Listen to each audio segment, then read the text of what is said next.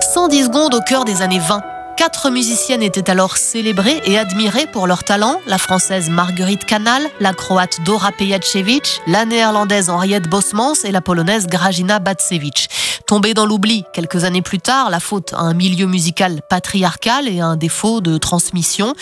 La violoniste Raphaël Moreau et la pianiste Celia Oneto Ben Saïd leur consacrent un album qui vient de sortir, conçu lors de leur découverte de la sonate de Marguerite Canal.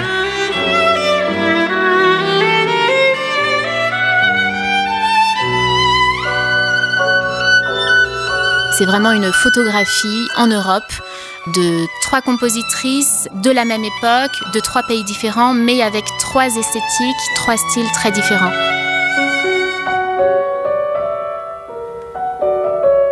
La sonate de Marguerite Canal n'est toujours pas éditée, donc euh, pour la petite anecdote, on a eu le manuscrit grâce à une professeure de piano du Conservatoire de Paris.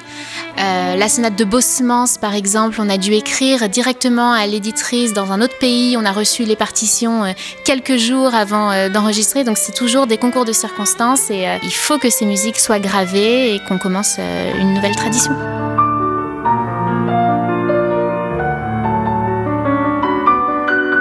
Ces quatre compositrices que l'on joue, elles étaient connues, elles ont joué, elles ont écrit des musiques qui ont été jouées aussi de leur temps. Et une fois qu'elles ont disparu, leurs noms ont également été oubliés.